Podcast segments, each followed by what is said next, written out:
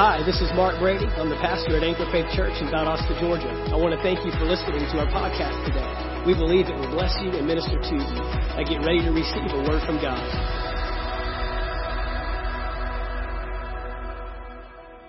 Tonight I'm wearing glasses and you know, Mama Myrna's sitting right there. I can't hardly see anything about her right now. That's uh, how thick these things are. But what I see with my natural eyes or with the lens doesn't change what's, what's there. But when I put the lens on, it, it corrects my vision. It corrects, it gives me the ability to see what was there the whole time. You have victory in front of you the whole time. The blessing of the Lord is upon you the whole time. It says we've been blessed with every spiritual blessing in heavenly places. That is a reality. But the enemy robs us in perception. The enemy makes us think that we're no good. The enemy makes us think, uh, uh, plants thoughts in our minds nobody cares. There's no way out. There's no hope. I'm stuck. I'm never going to achieve, never going to become. And God is saying, no, no, no, that's all past tense. You already have achieved. You already have become. You already have the victory. You fight from victory, not for victory. God's already put those things in our rearview mirror. And now we live out from that. We live out from the righteousness that we already are. And that's called holiness. Holiness is the application of the righteousness that you already are. That's the difference. And so I'm not trying to live a holy life to impress God. I'm not trying to live a holy life or get things right or get things in order because all of a sudden he'll be pleased. He has been pleased. The, the, the moment I came into his kingdom, he's pleased with me. It's His good pleasure to give us the kingdom, the Bible says. But now we've got to live that out and we've got to walk that out. And so songs like this that remind us of our identity, you are chosen, not forsaken. Come on, anybody glad to be chosen in the house? You've been chosen by the King Himself. He handpicked you. See, it's different when you have a child born into your family. You're stuck with that. But when you go and adopt a child, you handpicked, you chose and said, I want that one for heirs to the kingdom of God. Go with me to Mark chapter 6, if you will. I want to continue in a vein that we began last week. And we began a discussion of honor, talking about honor. And um, I'm going to go a little more in depth, but the story that we're pulling from here in Mark chapter 6, Jesus returns to his own hometown. He returns back to Nazareth. And um, the the the story goes that he shows up uh, in his town. We'll just start reading here in verse one instead of paraphrasing. Let's just read what's there. It's, it won't hurt us to read it again. Then he went out from there and came to his own country. Everyone say his own country. Came to his own country, and his disciples followed him. Now his disciples, you know, are his disciples. These guys came into his life at the beginning of his ministry helped him jumpstart, kickstart his ministry. So, you know, these guys don't know his past. They don't know where he came from. They don't know uh, all the, the ins and outs. And you're thinking, well, Jesus didn't have a past. He was sin free. Oh, he had a past. We saw last week he came from a family that was messed up. And in a town like Nazareth with only about 150 residents, everybody knows your business. Anybody from a town like that? I don't know if you would consider, uh, look at those hands fly. I, that's me. I'm from Nazareth. Everybody knows my business. Yeah. Everybody knows his business. Knows that his mom supposedly got pregnant by the Holy Spirit. Ran off with the person that she was already engaged to marry. Right? This is, this is real life now. He didn't come into this controversy free environment. He didn't have to sin. He already had junk in his life set up that way.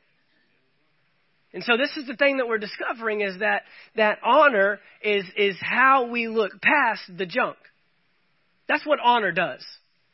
You know, I heard someone say this week, he said, it's impossible to join a team or get close to anybody without recognizing and seeing flaws. It's impossible. It's impossible to marry someone without seeing their flaws. You married them for all the good stuff, but the second you get married, all the bad stuff shows up. They don't know how to put the toothpaste cap back on. And every time we went on a date, you had laundry done. Apparently you only did one item at a time because I don't know what's going on here. There's piles of it. Didn't realize you were so dirty. Didn't realize. And that, that's what we recognize is that many times the things that uh, uh, amaze us from afar annoy us when we get close. It says here as, as they go on uh, uh, that disciples followed him, and when Sabbath had come, he began to teach in the synagogue. And many hearing him were astonished, saying, Where did this man get these things?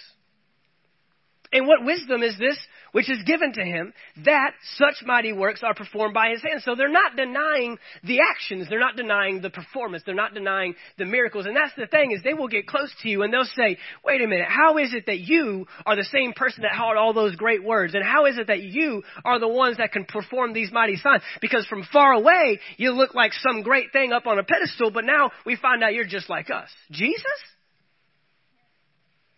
Jesus? From Nazareth?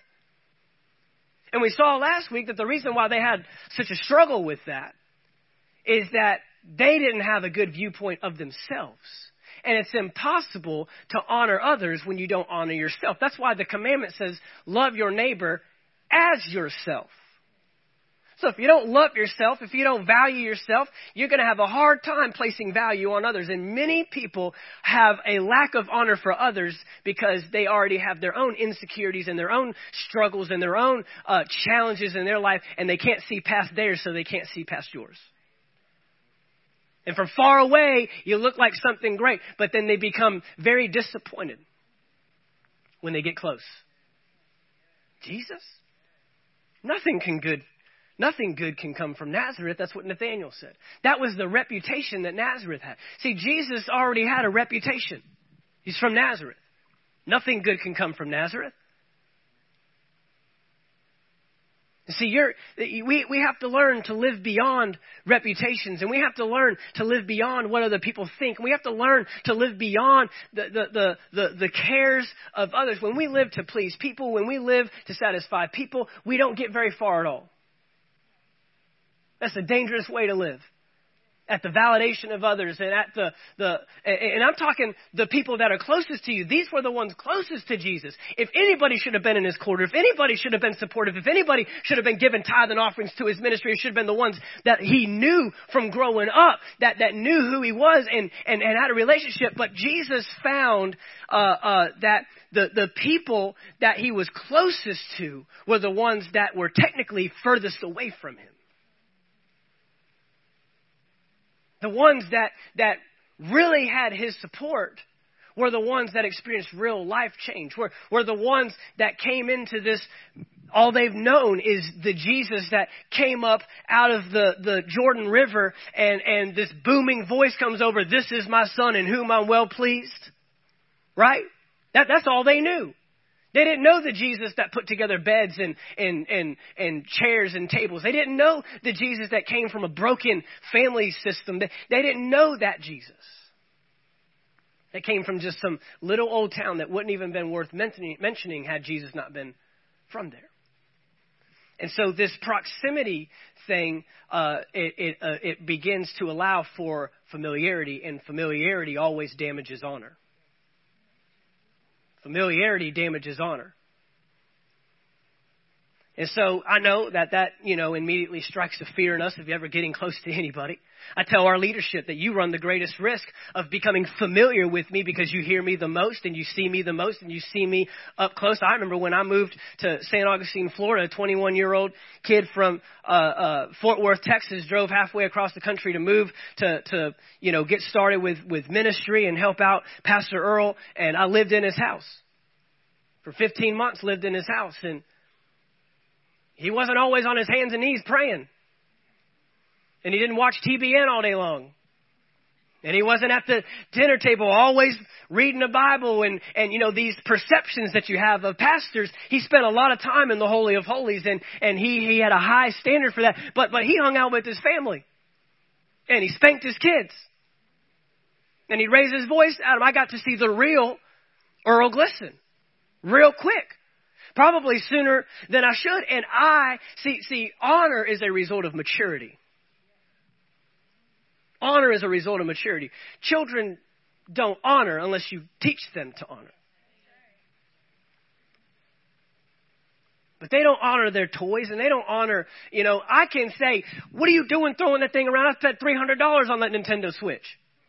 But he's like, what's $300?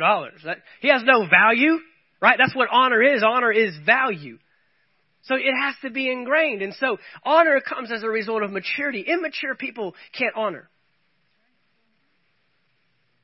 It's immature people that can't honor. Because you've got to be mature to recognize, and, and this is this is what we're going to get in tonight, that we honor regardless of what we see. Regardless of what we see. Because here we have Jesus. What wisdom is this which is given to him? Is this not the carpenter's son? Immediately they go to his vessel. Immediately they highlight what they see on the outside. They, they, they start talking about, see, they, they never knew him as the Son of God, they only knew him as the Son of Man.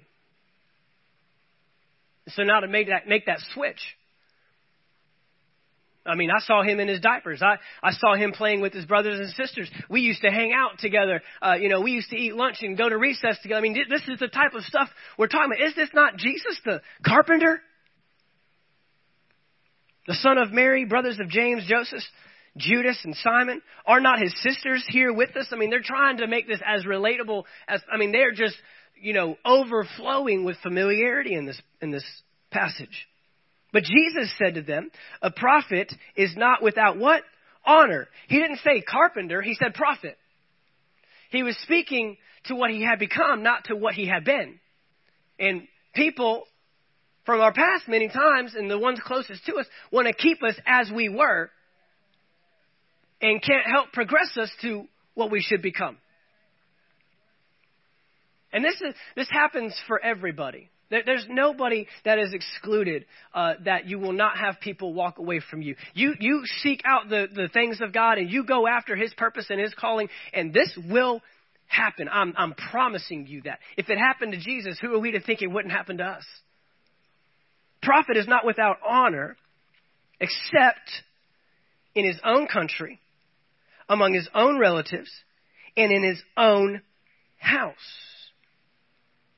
That's the people that are the closest to me. That's the ones that know my ins and outs. That's the ones, and, and, and married couples in here, you are the ones that run the greatest risk of lacking honor to your spouse. Because you're the closest. You know everything. But we're going to fix that tonight. And not just married couples. I'm not, this isn't a marriage seminar. But that, that is the closest relationship, the most intimate relationship. But, but intimacy also allows for vulnerability. You cannot be intimate without being vulnerable. And intimacy, don't get me wrong, I'm not talking physical. It, it, it, physical contact is not intimacy. There are people that do that every weekend and they don't know their name, they don't know where they live, they don't know anything else about them. Intimacy is knowledge. You become intimate when you share things that no one else knows. That's intimacy. Not talking about physical contact, I'm not even talking about proximity. Now, he could do no mighty work there, and this is what we're going to talk about today. He could do no mighty work there, except that he laid his hands on a few sick people and healed them. That's the first time, the only time you'll read that about Jesus' ministry. This is the only account. The only account where Jesus had his hands tied behind his back when it came to ministering to people. The only time. The only time that you will read that he didn't go about all the towns and all the villages, healing all that were uh, sick, all that were diseased, uh, uh, setting free captives. This is the only time that you will find that he could not do the work of ministry that he performed in every other account. I just wonder is there a connection between their lack of honor and his lack of miracles? Was he having an off day? Was he having a bad day that I, I don't know? It's just not working today. I, you know, that's not not didn't eat my Wheaties this morning. I mean, what what what was it that caused Jesus to all of a sudden be limited in his ministry? And he marveled Because of their what? Unbelief. Unbelief. And he went about the villages in a circuit teaching. Because when there's unbelief, you teach to build faith. Faith comes by hearing, and hearing by the word of God. So he recognized, okay, we've got an unbelief issue. I've got to teach.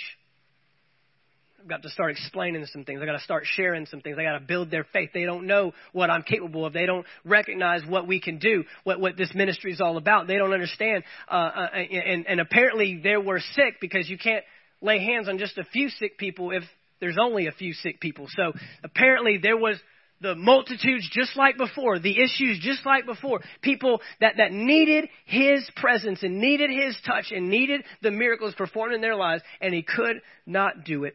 And the reasoning is because of a lack of honor. Go to Matthew chapter 13, verse 44. Matthew chapter 13, verse 44. Uh, we, we talk about it quite a bit, Jesus was obsessed with the kingdom of God. That was his obsession. That's all he talked about. That he came to earth not to introduce a religion. Uh, he didn't come to earth to introduce Christianity. You can't even find Christianity mentioned in the Bible until you get to Acts chapter 11. And, and Christianity wasn't a name that they gave themselves, it was the name that was given to them. We don't have that anymore. We have people that call themselves Christians, but that that could be questionable, but but these men were so radical and so bold uh, in their faith and what they were doing. They looked like Jesus Christ, therefore they became a Christian. Up until then, they were either called brethren or believers. So Jesus didn't come to introduce Christianity. I'm not saying that he's upset with Christianity. I'm just saying that wasn't the purpose for which he came. He came to reintroduce the kingdom. He came to bring the kingdom back in a restored position that had been lost in Genesis chapter 1. When you restore something, you place it back exactly as it was previously. Y'all have seen me do this example many times. If I have this Bible sitting on this podium and it falls off the podium and lands on the ground, and I take the Bible and place it on this chair, have I restored the Bible? No, because to restore it, I'd have to put it back where it was. So for Jesus to come down a cross and give us, uh, uh, take us to heaven, become the, the, the priority for his ministry, then he wouldn't be restoring us because we weren't in heaven. Adam and Eve were on the earth in a garden with dominion and with authority. And so now Jesus came back to restore the kingdom and the dominion and the authority back to you and I. So I won't go to heaven? No, you'll go to heaven. Slow down. You will go to heaven. But that's not the purpose. Religion takes man out of the earth. The kingdom brings dominion back to man in the earth. That's the difference. I'm thankful there's a heaven that I can go to. I don't have to burn in hell. I'm thankful that I can be with the Lord eternally. I'm thankful for all the promises and provisions that, that, that are ex- exclaimed in the book of Revelations. I'm, I'm thankful for those things, but I'm also thankful that I've been given my rights, my privileges, my benefits, the blessings, the, the, the authority and the dominion to exercise on this earth. And I am again seated in heavenly places with Christ Jesus. I'm made the righteousness of God in Christ Jesus. That is who I am. He's for me, not against me. I'm chosen, not forsaken. That is who I am. And that was the purpose for which he came. So Jesus came with this obsession for the kingdom. And in Matthew chapter 13, verse 44, I got to turn back there because I use my Bible for a prop. So let me get there. Matthew chapter 13, verse 44. Again, the kingdom of heaven is like treasure hidden in a field He's explaining the kingdom. He's explaining the kingdom to us in an earthly sense and in a relatable sense so that we can grab a hold of how the kingdom operates. And in this parable, he says that the kingdom of heaven is like a treasure hidden in a field, which a man found. It doesn't say he found and kept the treasure. He found and hid the treasure. And for joy over it, over what? The treasure he goes and he sells all that he has and buys that treasure. That what it says? He goes and he sells all that he has and buys the what? The field. Why would he buy the field? Just to get the treasure. This is honor. This is honor. And this is how honor works. And, and, and, and see, kingdoms and nations have cultures. And culture is what is normal. Every single one of you, when you leave today and you turn out onto St. Augustine Road, whether you go left or whether you go right, you're going to get in the right hand lane. Every single one of you. Not one person is going to have a compulsion to get into the left hand lane and go in the direction that they're going. Why? Because it's our culture. See, culture is just what you do without even thinking about it. Culture, when something becomes a culture, culture is just a way of living. And so he's talking about the culture of the kingdom. If you lived in England, it would be our culture to go in to get into the right hand lane, but you do that in England and you're going to have a bad, you're going to have a bad day. You're going to have a problem. Why? Because their culture is different. But none of them over there have to think, okay, when I go out, I'm going to go out, and I'm going to get in the left hand lane. And when you leave here today, you don't have to stop and think about it. You've done it enough. If you have to stop and think about it, please get a designated driver. Because I don't want to run into you going in the right lane. Is culture. I don't even have to think about it. But here's the other thing about culture culture sets my expectation. Culture sets my expectation, therefore, I won't be disappointed with the results. When you know the culture of something, then you can't be disappointed. Because that's the culture. That's, that is how it operates. So he's identifying the culture of the kingdom. What is normal in the kingdom of God? And he's saying the kingdom of heaven is like a man that finds a treasure the kingdom of heaven is like treasure hidden in a field, and a man found it, but then he went and he hid the treasure again. And when he hid the treasure, he went out and bought the entire field. See, honor is not a part of the American culture. It is not automatic in America. I can't speak for other countries. But in America, we have a culture of dishonor. That's the automatic knee jerk reaction is to dishonor, disrespect. That's what we do in America. But we, as well as being American citizens in this room tonight, are kingdom citizens. And so we need to learn the culture of the kingdom. And in the kingdom, you don't just go after the treasure and take the treasure and leave the field behind. In America, you do. In America, I can get the stuff that I want and I can leave out the stuff that I don't want. And then when I'm displeased with it, leave it, abandon it, and go find another treasure. That's what we do in America. We abandon everything. We abandon, you know, all, all, I'm not even going to get into it. We, we abandon. There's a, there is a culture of dishonor where we pick apart the stuff that we don't like. But you, you don't even honor until you are introduced to stuff that you don't like. Yeah. You don't even, you don't even honor until you're introduced, until you have an opportunity to disobey, to disagree, until the opportunity comes to dishonor. I had, I had people when, when President Obama was in office, I had people that would try to get me to speak out against President Obama. And you never get me to do it because there's no way I'm going to break the culture of the kingdom and dishonor just because something may not seem honorable. Because I recognize that the treasure is hidden in the field. And here's the thing you don't get the treasure without the field, not in the kingdom of God. Not in the kingdom of God. It's an all inclusive package. Like I said last week, I get the beauty of my wife, and then I get the two hours that it takes for her to do what she does. But you honor it.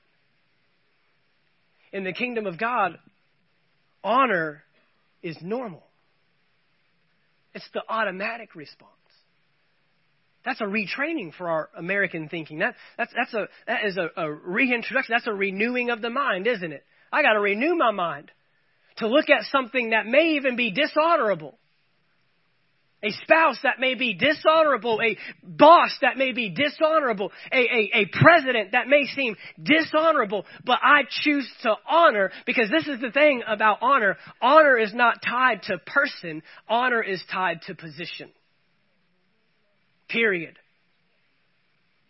That's the kingdom of God. I don't honor someone because of the person they are. I honor the person because of the position that is honorable. And I may disagree, but it doesn't mean I have to disrespect. You know, there's a way to do that.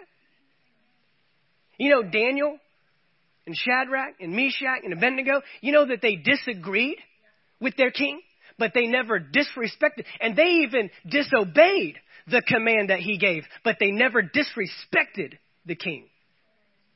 There is an absolute difference. And the lines have been blurred in our American culture, and we have lost the ability to disagree and respectfully disagree without cutting someone down and calling them out and highlighting all their faults and failures. But honor comes with the position, not the person and you may even have, and, and those kings that those people, I mean, and Paul went before some, some very high people. One of them even said, Paul, you've almost persuaded me. I wonder if we could almost persuade a dishonorable person to become a Christian. Would our response and our actions and our, and our position toward them warrant their life change? that we know they need. But many times we turn off their ability to respond by how we act towards them because they are, are they're not an honorable person. It is it's a hard thing to give honor to people that are dishonorable. That is a difficult thing. Sure it is. When people have failed you, when, when people uh, have broken promises, when, when people have broken commitments, when people have abandoned responsibilities to you, uh, or, or, or, when people just act downright wrong, disrespectful. Uh, and, and, and this is the thing in the kingdom of God, you respect people when they're disrespectful to you. And you give honor to people that, that are dishonorable to you. You don't, you don't do eye for an eye in the kingdom of God. Man, it's quiet in here. This is reality. How we honor. Because the treasure is in the field and you have to get the dirt, right? Everyone's got dirt. And it's not until you're willing to dig past the dirt that you get the treasure. You got to dig past the dirt. And the more you dig, the more it's worth it. We said that last week that value is, is discovered in the search for the thing. The effort I'm willing to put in, and, and, and this is what's so cool, is when you will honor people, even if they're dishonorable, you will get the good stuff out of them. That's, see, honor equals access in the kingdom of God. Honor is how you get access to the stuff that you want, but you gotta dig past the stuff you don't want. And you gotta, you, you, you got to push certain things aside that, that they don't make you, ha- don't, they don't make you happy and, and they're not meeting your needs and, and they've broken certain promises and commitments and responsibilities, but you're still digging and the digging is what gets the good out of them. It's by honor. It's by honor. And every single person in this room has someone in their life worthy of your honor. Every one of you. If it's not a spouse, it's a boss. If it's not a boss, it's a pastor. If it's not a pastor, it's a child. If it's not a child, it's a friend. Everybody, we, nobody on this planet is in a position where they have nobody to give honor to. Because if I can't give honor, I can't receive blessing. Honor is the access code. Honor is, is how I get access to the treasure that is inside of you. And so when you dishonor, what you're doing is you are locking up the very treasure that is within them for you. That's what happens when we dishonor. The issue is, is that as, as we get closer to the treasure, the more dirt that we see. And it's usually, it's usually these flaws and these faults and these failures that, that keep us in a position where it's difficult to honor who the person is and the position that they're in. It's the flaws. It's the dirt. Or maybe it's what CNN says, or maybe it's what Fox News says, or maybe it's what, what NBC says. Look, we all, and that's the thing, is we, we live in a world that highlights dirt. We, we dig up people's dirt and we make a big pile of it and we worship it. And, and we, we, that's all we talk about is all the mess. And that's all we talk about is all the stuff that's broken. And that's all the stuff that we focus on. And you've got to learn to change your focus.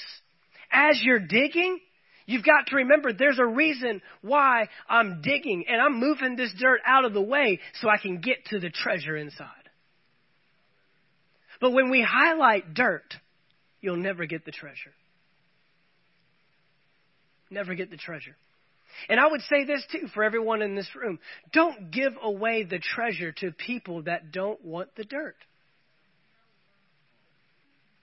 Stop giving away all the good stuff that people that won't handle the dirt.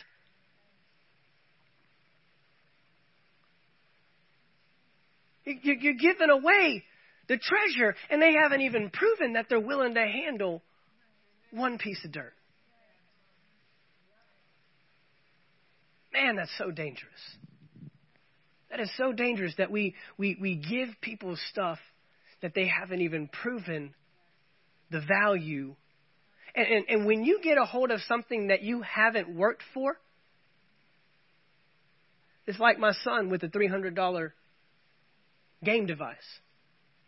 He didn't work for it, he just simply existed. That's why people don't really value the love of God because you can't work for it. You know, all you have to do for God to love you is exist. For God so loved the world. You can't do anything to get his love, and you can't do anything for him not to love you.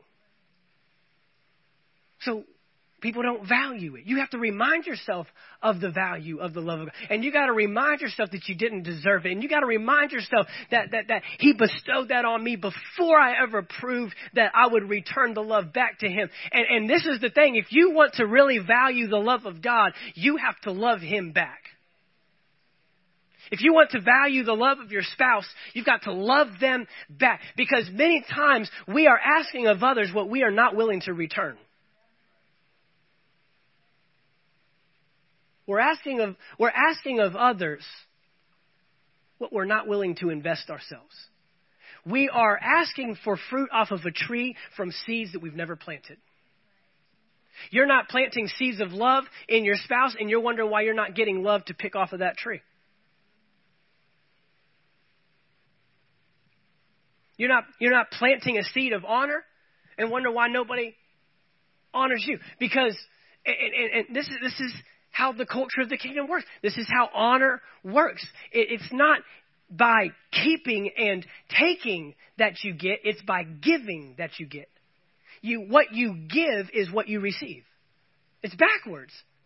The world says, take honor, take trust, demand it. That's what the world says. But the kingdom says, no, no, you want trust? Give trust. You want love? Give love. You want honor? Give honor. You want blessing? Give blessing. Be a blessing. That's how the kingdom of God works. And, and kingdom of God, it, it has principles. Uh, uh, earlier, or o- over three more chapters in Matthew chapter 16, Jesus tells Peter that I'm going to give the keys of the kingdom to, of heaven to the church. Whatever you bind on earth is bound in heaven. Whatever you loose on, on earth is loose. Those keys work if you apply them. But if we do not apply the key, if we do not apply the principle to the kingdom of God, it doesn't work. And the principle is the principle. It's like gravity. You throw it up, it's coming down. But if you don't apply it, you're not going to be able to reap from it. And this is a this is the key. The the code of honor, the key of honor gives us access to the to the treasure, but but we're not living up to the honor that the Bible demands that we live by as believers. We have to step up our honor game. We have to step up our honor of each other, our honor of our president, our honor of people in certain positions. We have to step up our honor on social media. We allow so much dishonor and disrespect. And you know what's really the sad thing?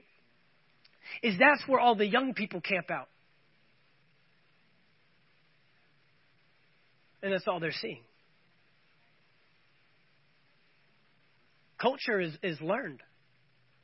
What is the culture that our young people are learning? What is the culture that our, that our elementary students are learning?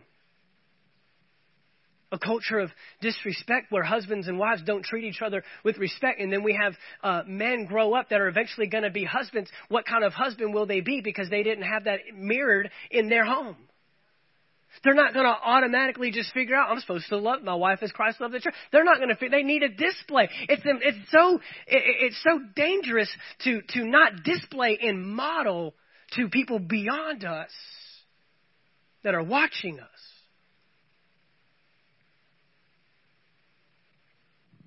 And, you know, we talk a lot about millennials and their lack of dishonor. They talk about millennials and their, lack, you know, their disrespect towards certain things. And, and I have to wonder where did they learn that from?